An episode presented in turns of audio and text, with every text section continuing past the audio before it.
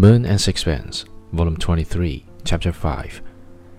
He was the constant lover, and though she grew old, losing her rounded lines and her fair comeliness, to him she would certainly never alter. To him she would always be the loveliest woman in the world. There was a pleasing grace in the orderliness of their lives. They had but the studio, a bedroom, and a tiny kitchen. Mrs. Stroeve did all the housework herself, and while Dirk painted bad pictures. She went marketing, cooked the lunch, and Sue occupied herself like a busy ant all the day, and in the evening sat in the studio sewing again, while Dirk played music, which I am sure was far beyond her comprehension.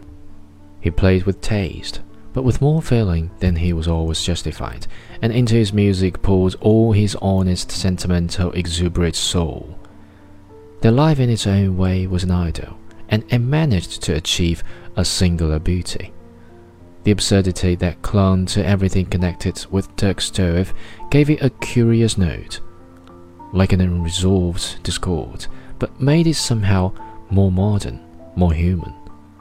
Like a rough joke thrown into a serious scene, it heightened a poignancy which all beauty has.